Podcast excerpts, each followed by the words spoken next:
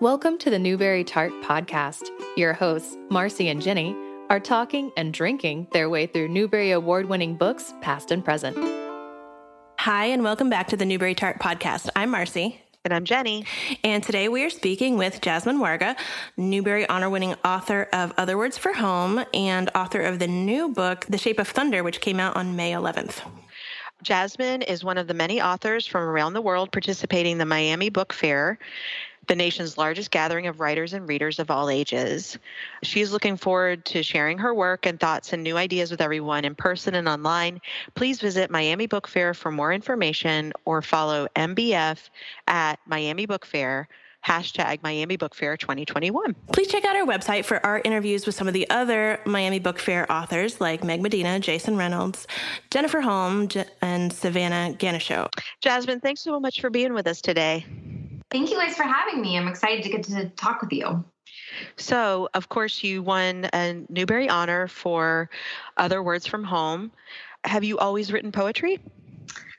You know, that's a good question. So, a part of me wants to say yes, and a part of me wants to say no, and I'm going to explain why. And that I've always loved poetry. Uh, it's been a form that I think that I've enjoyed since I was a child, and, and loved particularly lyrical picture books. To a teenager whose love of reading was reignited when my English teacher gave me a copy of "Diving into the Wreck" by Adrienne Rich. Uh, but that said, I was always in my own writing, I think, really focused on the idea of story and narrative. And I think for so long, I had kind of had this uh, false kind of delineation between poetry and stories or novels. And it wasn't until Other Words for Home wasn't working at all in prose that it occurred to me that I could put it into verse. And so I consider myself foremost a lover and champion of poetry and then a dabbler in, in writing my own poetry, if that makes sense. Yes, it absolutely. makes perfect sense. But I mean, I personally would say that you are a poet um, after reading this book. I think it's just so filled with such beautiful imagery and so many emotional points that are conveyed in such great poetic language. I respect that you call yourself a dabbler, but I would respectfully say I think you're a poet. well, thank you. I, I that to me is like the utmost title. I poets are sort of my heroes in in terms of writing, and, and poetry is where I turn to when I feel stuck in any project I'm working on, whether it's uh, a verse project or a prose project, and that.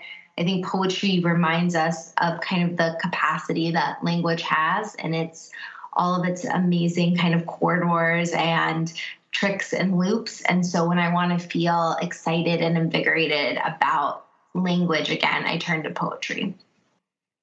And that's so interesting to hear you talk about that because in in other words for home it is about returning to oneself and reclaiming oneself in a lot of ways. And so for you to always come back to poetry as a touchstone it it just kind of mirrors the book for me a little bit. Yeah, and I think Jude, in particular, since she's learning this new language, is really, of course, interested in like the the poetry that exists from translanguaging, right? This idea of figuring out how to say what you want to say in this new language. And well, English is my first language. I, you know, I grew up with a parent who English is not their first language. And so I think in our household, I was always thinking a lot about why the English language is the way it is, or what does it mean that I repeated this idiom from school that my father didn't understand, or what does it mean that he is repeating this Arabic proverb to me, but in English. And so a little bit of that is lost in translation. And what does that mean? And, you know, and how do we use language to kind of, I guess, decipher the, the liminal space between different languages? Speaking of the the cultural differences of language, I read an interview, a 2020 interview you did in Interview Magazine, where you were talking about My Heart and Other Black Holes, and you mentioned that it, it, made a difference how she feels as an outsider, as a first generation American.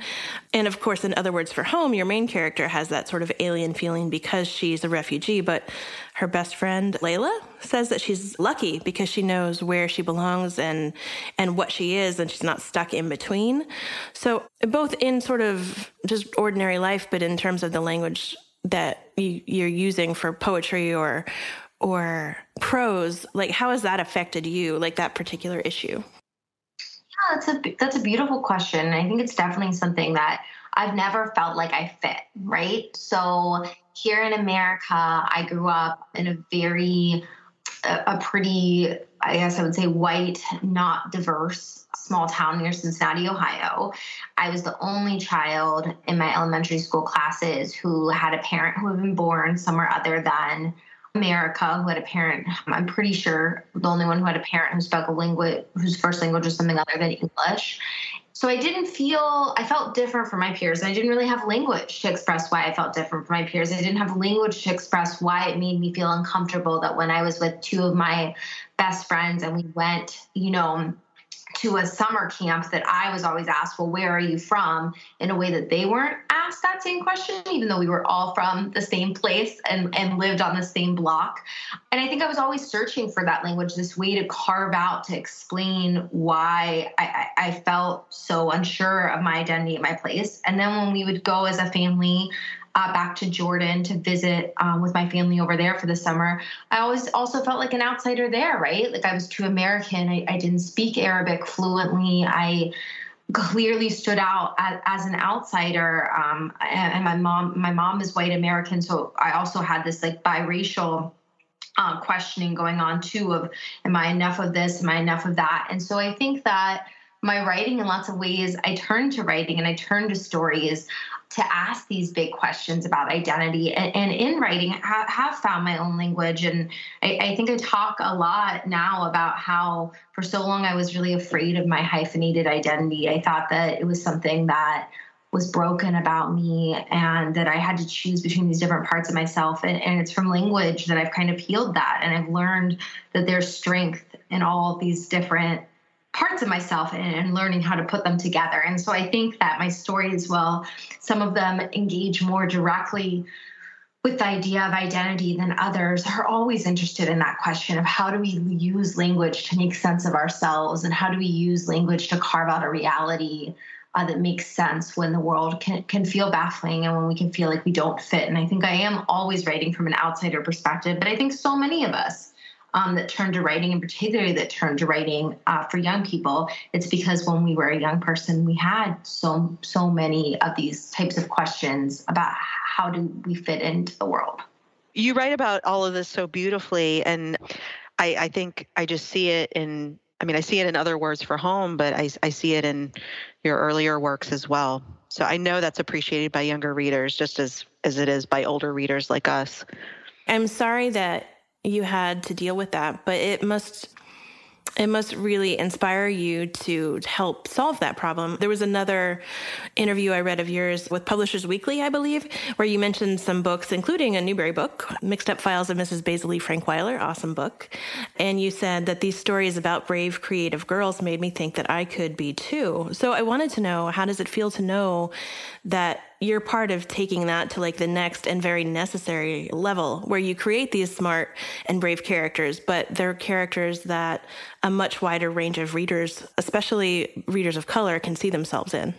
Yeah, so that's the question that when I start to think about it too much, I start to get teary. This is the thing that I think a, a lot about about the fact that the Newbery Committee really like changed my life and and giving other words for home that particular award because I do think a lot about how the books that I read as a young kid had that sticker on it and to me that sticker meant an American story, American literature, and, and, to give that sticker to Other Words for Home and saying that Jude's story is an American story just means something that I don't quite have the have the language to express. But I, I really hope that we are moving towards this idea of a more inclusive understanding of you know who can be a protagonist and the value in reading about protagonists outside of yourself too. So as excited as i am for other arab girls for other muslim girls to, to see jude and to have that story i'm equally excited for kids who don't come from those backgrounds to find jude's story because as i said in that interview i found myself in all of those other plucky Newbery and Newbery honor heroines, right? And, and, I think that I learned a lot from having to dig deep and find the ways in which I was similar to Claudia Kincaid and the ways in which we were different. And I think that that's what's so beautiful about stories right is how we can like peel back all those layers and, and examine and examine ourselves through kind of analyzing characters so, th- so that's what yeah, I, am sorry. That's a little bit inarticulate. I get like I get emotional when I think about that that question too much because it is just completely incomprehensible to my 11 year old self to think about having found this book in the library with that sticker on it. It is just completely um, shocking. Mean, it's shocking to my my old self and I love the idea that every time you see your book and you see the medal sticker that it, how much it means. I know it means a lot to every author who gets it, but I don't know if we've had anyone explain exactly what it means to them in this way. And so that's thank you for sharing that. That's really really special. Can you tell us about your Newbery experience, like actually going to the ceremony yeah, so I didn't get to go to the ceremony because of. Oh, yeah. Um, so it was all virtual. So in some ways, it still feels a little bit like a dream, if that makes sense. Like I think that it doesn't have like I, I'm because the timeline is so mixed up for me in that this incredibly impossible thing that I still can't believe really happened happened in January 2020 and then the whole world shut down in March 2020 but then in June 2020 I was you know on this Zoom phone call with so many other writers and creators whose books I beyond uh, admire and couldn't believe that my book was in the same you know company as theirs. But then log the zoom call is off and i'm back to you know staring at the the piles of, of laundry of my kids that I, that I need to put away. So i think there's just like was was i'm was i'm sure it that cognitive dissonance i'm sure exists even if i had gotten to go to, to the event and accept the award. But I my I guess the thing that makes me the most sad is that I wasn't able to meet in person um, the people who served on the committee and just and thank them and uh, like express my gratitude because like I said I um I that's just the overwhelming feeling that I have when when I think about that moment. Do you remember getting the phone call? I do. Well, I do and I don't. I feel like it's like almost like one of those things where it's like the sheer adrenaline, you kind of like black it out a little bit. But what I remember is that, you know, I, um, my agent editors say that like the landscape has changed because of like social media and stuff that like before the, the mock newbery stuff wasn't so like prevalent like authors weren't being tagged in it so i wish i could have said that i was like super chill the night before like ala was the ALA awards were going to be announced, but I but I knew they were happening, and I felt like stressed out, and then I felt silly that I was stressed out because I'm like, how like insane are you to, to think that like that this is like even within the realm of possibility? And so i would talk myself down uh, but i was having problems getting to sleep and then i had this like moment of i guess i had this like epiphany at, i feel like at 3 a.m in the morning where i was like it's okay like the book is not going to win this award, but it doesn't mean that it's not a book that's reached so many people. I'm so grateful for everything that had already happened for the book. I was like, and tomorrow's going to be a great day because I'm going to be able to celebrate all these other beautiful books that came out in 2019 that you know I was personally rooting for as a reader and, and fan of, of books for young people. And then it must have been around like 5 a.m. or something. What I remember is my husband saying, your phone is ringing. I'd slept through like the ringer. I was in such a deep sleep and I frantically picked up the phone and then this really bright, warm voice, uh, Krishna O'Grady's voice, who was the uh, chair of the committee that year, said the words, you know, John Newbery. And I think I just started crying. And then I think I freaked out on them was like, I don't have anything smart to say. And I think they were like, what? Like, they're not expecting you to say anything. Like, I think they were really like weirded out. And then I remember just being like, "Can I tell my editor?" And they were like, "Yeah, yeah." Like your editor knows. So I knew, you know, I knew nothing about how the process worked. And then I got off the phone, and then I was like really nervous that I had like hallucinated the whole experience, and that I was gonna like wake up my editor and be wrong oh, or no. they going to change their mind. And so i like texted her and i was like hey i think this like happened but i'm not sure. And i also don't know if like they can change their mind and oh. i don't know what's happening. And then she was like no we know. And she and called and was like so excited. We were both crying and i was crying. And then i cried like the whole day which really i think weirded out my kids because they, knew that it was like something good, but that I was just like really emotional and, and crying. They were really young then, and, and, so the idea of a sticker was very exciting to them. So it made sense to them that I would be like that excited about a sticker, which was nice to be like in that same mindset with them. But that's what I remember from that day is just like just really feeling overwhelmed and not being able to quite express it. But I think it is because the Newbery is so unique, I think, and that for me, it's the only award I understood as a kid. And so that really matters to me. And that, like, not that I quite understood what it was about, but like I remember those stickers on books and I have like tactile memories of like running my fingers over those stickers and just like the power that that sticker affords for audience and reach is just extraordinary. And so I was, like I said, I was just in complete shock. And uh, the way I process that is just being like overly emotional and crying all day and freaking out everyone. My even my agent was like, "This, you're like very emotional," and I was like, "Yeah, I know."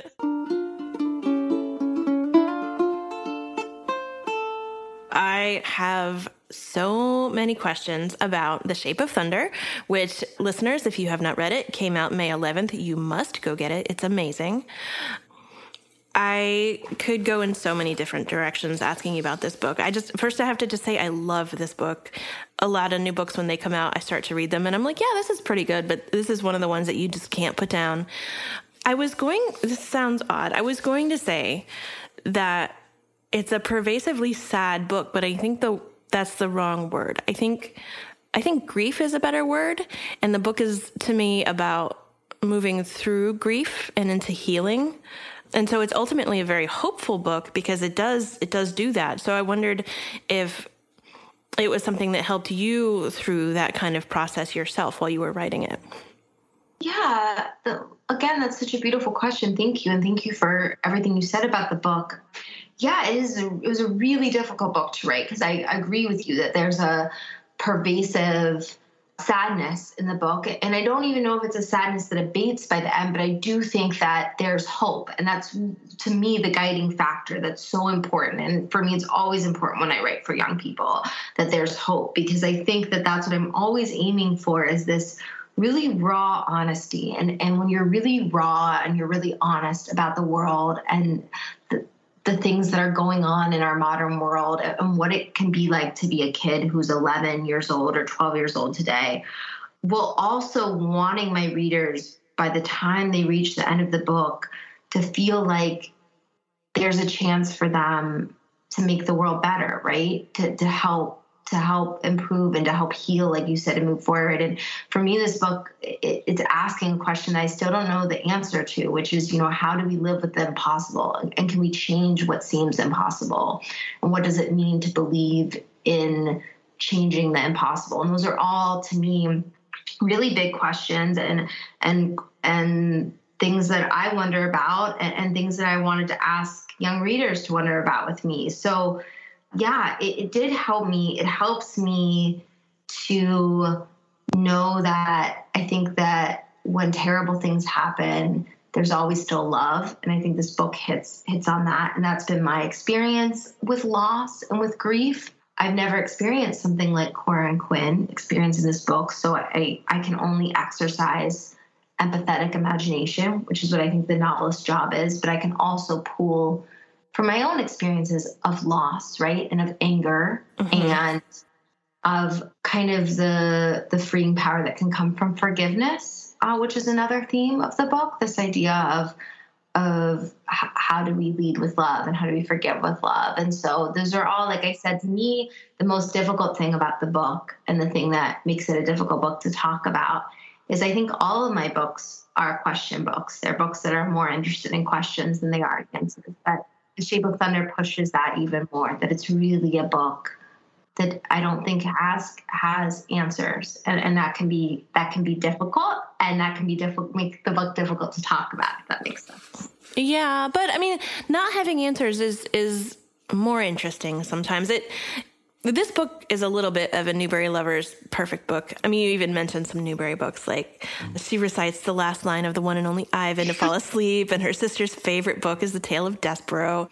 But even more so in tone, it reminds me of When You Reach Me. Oh. So it's funny because the cover blurb on there is actually from Rebecca yes, Stead. thank you. That's like a dream compliment. Rebecca Stead is my very uh, like writer heroes. So thank you. That's that's you've made my day.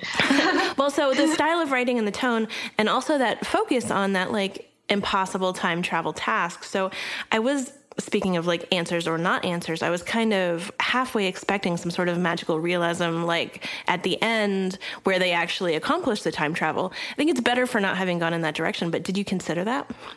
I definitely did. And I actually thought the book might at points, which is why I hope the book feels that way for readers mm-hmm. and that I wasn't sure what this book was. I had this idea, right, about the responsibility that our kids hold to fix this problem that I don't think should be theirs to fix. Um, and I was thinking a lot about the ways uh, young people who I talked to, because I was working on this book while I had before the pandemic, right? When I was having the opportunity to get to go to lots of schools to talk about other words for home. And this book was kind of shaped by conversations I had with kids about lockdown drills and about gun violence and about the fear and trauma they were holding. And so I was thinking about responsibility. And from thinking about responsibility, somehow my brain settled on, on, this idea of, of two girls who literally feel this responsibility to fix this terrible thing that has happened. And so I was writing my way into that, uh, unsure, like, would they be able to fix it in the way that they believed they would be able to fix it? Or what does it mean to fix something? And what is time travel, right? Was another question I was really interested in. If you want to get into this with me, of this idea of like, you know, there's the obvious idea of time travel, which is what Cora and Quinn are obsessed with, like at that physics level of actually moving places in time. But I'm really interested too in the idea of the actions that we make today are also a form of time travel, right? That we're changing the world in a way that's going to make the world different in the near future and in the far future and what kind of responsibility and power is there in that. And so but yeah i was confused a lot of the book about what kind of book it was and i was like oh my gosh am i writing an actual science fiction book? Are they actually going to do this? And then i realized that wasn't what this book i think needed which is not at all because i'm not interested in someday writing a speculative book. It was more about this particular book and again those questions that i wanted to ask. What was the best vehicle for exploring that kind of realm of human experience and, and, that ending of wanting the reader to ask that question of well what exactly is time travel and how do we change the future and what's the best way to change the future and to me those are really like interesting questions and really wonderful questions to get to engage in with young people and i think it worked better for the story but it is it's interesting. I saw that you were briefly a, a, science teacher, and that's so evident that you have this interest in science. I did want to know if we could ask about like the research that you did into wormholes and were there any theories that you didn't put into the book? Yeah, so that's a great question. So it's so funny because I just want to give this like kind of preamble that I feel like I spent my whole childhood running away from science and that my immigrant father really, really wanted me to be a doctor. And I felt all this pressure to be a doctor. And my argument back for why I needed to be a writer, not a doctor, was always that I don't like science. I'm not good at science.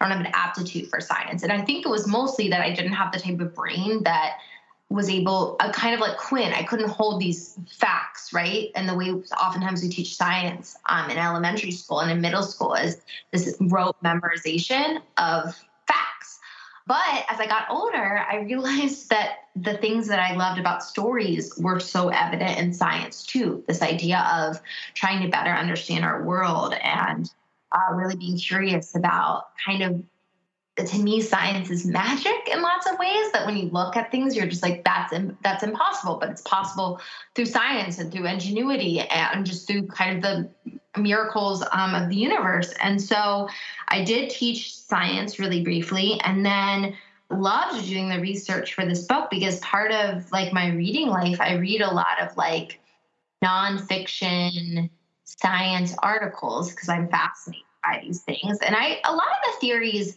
that I was the most fascinated by ended up in the book. Like there's that MIT professor who I think I mentioned briefly in the book, who really says that like it's possible and it's possible somebody has already done it and like when you when you get into that level of physics it's more like philosophy it's like theory right mm-hmm. of this idea of are there multiple universes? I was really i read a lot of like string theory stuff. I as a kid i loved like the the golden compass books oh yes. Are you know they're not that time travel but they kind of are because it's based on a physics principle right? Of this idea of like multiple universes and like how you would cut through the multiple universes. But i got really interested in wormholes because to me that seemed like the most likely way that two girls could figure it out because like they didn't have like the money and resources to build some kind of like time contraption or whatever it might be. So, but I'm like and I'm fascinated by sort of the the intersection between science and mythology if that makes sense that like for so long we've had this idea of like a wormhole, but like it hasn't always been called that. And it shows up in different cultures and different writings. And so I'm always interested in like the ways myths can mirror science and science can mirror myths if that makes sense of like our human understanding of of exploring and being curious about the world absolutely i love it that you're relating it to the golden compass because that is exactly the kind of thing that I had in mind when reading this book because you've you've got like the story is what matters the most, but the science is there, right? And it's just sort of a context for the the main character's issues. Yeah, yeah, I was hoping to shore up enough for the reader that there would be that believability, right? That this like could happen because I do believe it could happen. I, I think that the story could have gone where it could have happened, and so I wanted that feeling of wondering about that. To deviate from the science, there was a point earlier in the book where Quinn and Cora are discussing something else, and they they say about someone else who's trying to do something. It's not so much whether they're able to, but what they do afterward. So I feel like that's true not only of the people they're discussing in Quinn and Cora themselves, but it's also sort of what you're asking of your readers. Because a book like this, not only is it a great story, but it feels like you are doing writing as activism and reading it is sort of reading as activism. So I was wondering if you could talk a little bit more about the resources that you uh, provided in your afterword for sort of further action. Yeah. So my biggest thing, the biggest hope I have for the book more than anything is actually that it just raises awareness of this idea that we move out of complacency. I think that we're I get so frustrated certain things the book brings up as I feel like as a collective society, we've just decided this is our new normal. And I want to kind of shake us out of that of saying this doesn't have to be normal. This isn't normal for our kids, and we can want better and there can be better. And so I'm hoping to generate conversation because I'm such a big believer in that conversation and just talking about things does move com- does move like the national conversation right? And, and and does provide change. And actually i'm gonna open the book right now if you don't mind because I know I listed oh yeah. our resources which were mostly different organizations that I feel like are interested in that and interested in continuing this conversation and interested in finding what I believe to be a better way forward and not just accepting our status quo of thinking this is just how it is. And we're just always going to live with this threat and live with this issue. And we're going to design our schools around it. And we're going to have lockdown drills and all those things. And I think all of these organizations, some of which are founded by people, most of which are founded by people who have had a personal experience with gun violence, um, are a really good place to start just to like hear about what some of the other ideas are. I think for me, it's not necessarily endorsing the particular solution that any of these organizations is putting forth, but more endorsing the idea that I think there's a way that is better than what we have right now and to not lose sight of, of wanting something that's better. And again, not to be lulled into this sense of something that I don't think should feel normal starting to feel normal. That makes perfect sense. And for anybody who hasn't read it yet, the list of resources in the back is websites where you can further educate yourself about this. I, I know a lot of people writing a book about this kind of topic might focus on sort of what happened, you know what I mean? So we were wondering what made you focus on the tragedy's aftermath rather than the tragedy itself? Yeah, I think that I was nervous. I didn't want it to be like sensationalizing the act of violence. And well, the book is engaged with Quinn's brother, right, and her relationship with him, and, and, and he's there.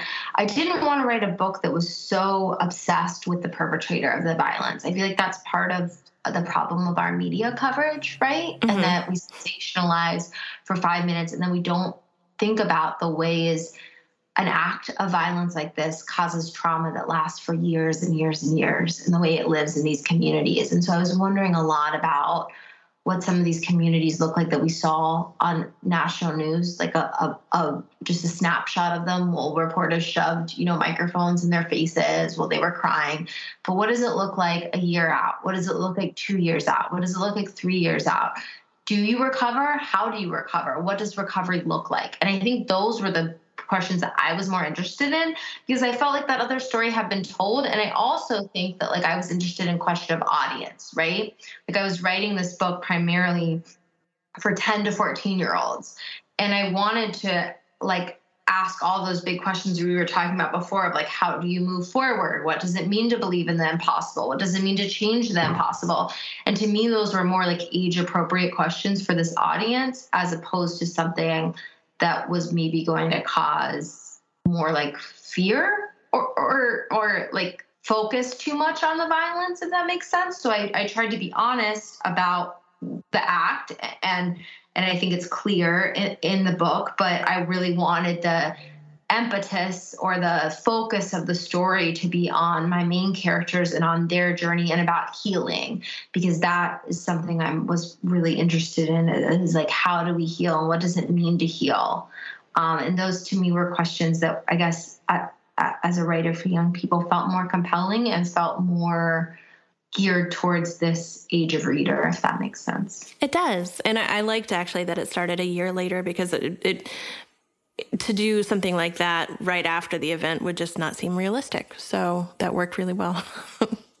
Thank you.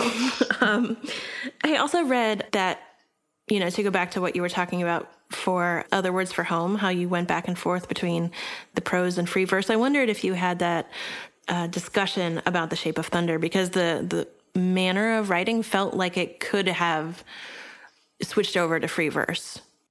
Yeah, so I wanted, I think I'm always interested in lyricism. And so, particularly, I think Quinn's chapters are really lyrical um, and trying to cultivate those two distinct voices. So, Cora is my more like analytic, brainy narrator. And so, her sentences, while I hope are beautiful and do have some lyricality, are more direct and Quinn's a little bit dreamier and thinks more in images. And so she has some of the longer sentences that have more, I guess, elaborate metaphors or things sprinkled in. The book was never in verse. I got asked a lot, like, because I started working on the book really before Other Words for Home came out. And then once Other Words for Home came out, one of the primary questions I got asked, well, is it also in verse? And then I started to get nervous, being like, oh, everyone just wants another verse novel.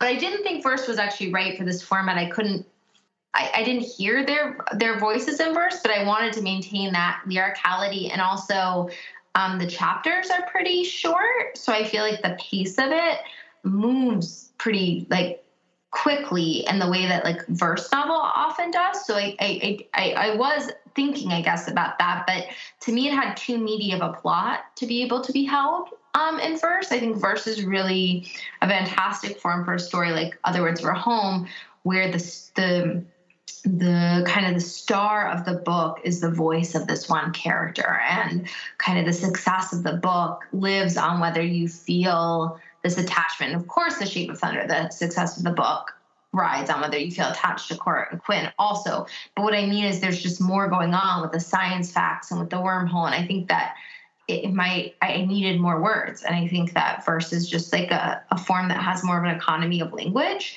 So but it's definitely a form I can see myself wanting to return to. The, the thing that I'm working on right now is not verse, but is really like sparse. It's I would say it's like almost like a hybrid between verse and prose. And so I'm always interested in what is the best form for a story to take. The ways in which the Shape of Thunder changed is initially Quinn was not a viewpoint character.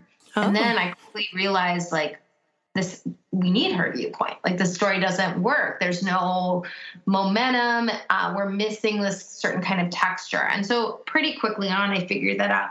But initially i thought it was cora's story. In a way because like cora's story not that it's easy but it's an easier more direct one to tell because you don't have to engage so much with the brother and you don't have to engage with these other moving issues. But i think that what makes I hope makes the story more complex is that I have Quentin's viewpoint and that that really helped bring to life their friendship more to be able to see it from from both sides. But initially, I had thought Cora came to me first, which I guess maybe also it makes sense in that in lots of ways. I mean, I think that I'm similar to both of them, but outwardly, I'm I'm much more obviously similar to Cora, I guess.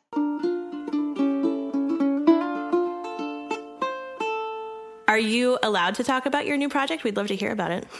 Yeah, yeah, I am. So the book we just finally settled on the what i think will be the final title which is exciting because you all will be the first ones i'm sharing that with. So Ooh. it's called a rover's story and it will be out next fall and it is the story of a mars rover. So it's narrated by this mars rover named resilience who's affectionately called res and it follows him on his journey from his creation in uh, nasa's jpl lab to his very dangerous mission to Mars. And he's kind of a neurotic, anxious rover who like worries a lot about, you know, his place and whether he's doing a good job and whether he's up to this mission. And it's a book about what does it mean to explore and what does it mean to have a big imagination, but it's also a book about what does it mean to leave everyone you've ever known and, and how do you deal with isolation. And so I think Said you can tell that this was my 2020 book and that my imagination was completely shook up. I've never written a non human narrator before.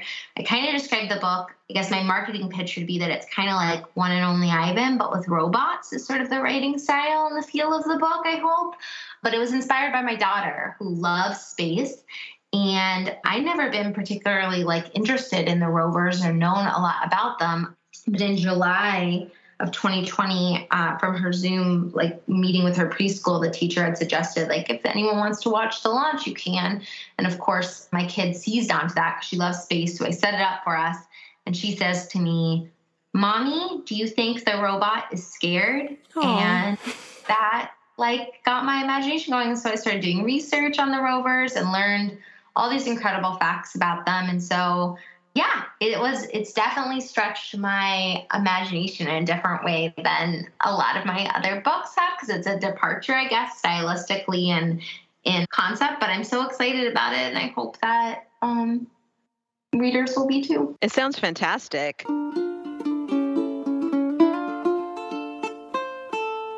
What is your favorite Newbery book, or if there are multiple? We'd love to know. Yeah, so probably my very favorite Newbery book is The Bridge to Terabithia by Katherine Paterson.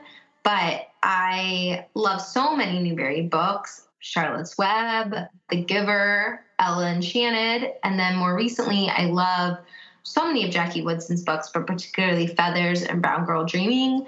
I love everything Kate DiCamillo has ever written. I love Because of Winn-Dixie. And then I think we talked a little bit about Rebecca Stead's work mm-hmm. that I love uh, when you reach me. And then the last book I would like to call out is that I super love Erin and Entrada Kelly's books. Like I love Hello Universe and I super love We Dream of Space. That was like my favorite book of last year that I read. So um, I know I just shouted out a bajillion books, and I'm sure when this ends, I'll be like, ah, I wish that I could other books. Um, but yeah, so I have so many, but that no, those I, are great. When when Erin uh, Entrada Kelly's book won, I literally just like screamed out loud in my kitchen. I was so happy. Murder just had my whole heart. She was like my favorite character of 2020 that I read. I related to her so much, and just my heart for her. And so I just love, I love, love, loved that book. Yes. We obviously are big Newbery fangirls, so we, we under we are excited that you have so many titles to share. Thank you so much for your really thoughtful and wonderful questions. It was such a like a, a joy to to get to have this conversation with you. Oh, thank you so much. Well, we greatly enjoyed it too, and thank you so much. Thanks for joining us today on the Newbery Tart podcast. Again, we were speaking with Jasmine Warga, author of 2020 Newbery Honor Book, Other Words for Home, and The Shape of Thunder, which came out May 11th. Please check out her schedule of events at miamibookfair.com. We are happy to partner with them this year, and we hope you enjoy their programming. Thanks for listening. Bye. Production assistance for Newbery Tart is provided by Raphael Siebenman and Liam Grove. Graphic design by Liz Meitinger. Intro and outro by Ariana Hargrave. Theme music for this podcast is provided by the laid back and local Throckmorton Ukulele Band. You can hear more of their music on Facebook Find more Newbery Tart episodes at iTunes, Stitcher, or wherever you listen to your favorite podcasts. Our website is Newbery Tart. That's N E W B E R Y T A R T dot com.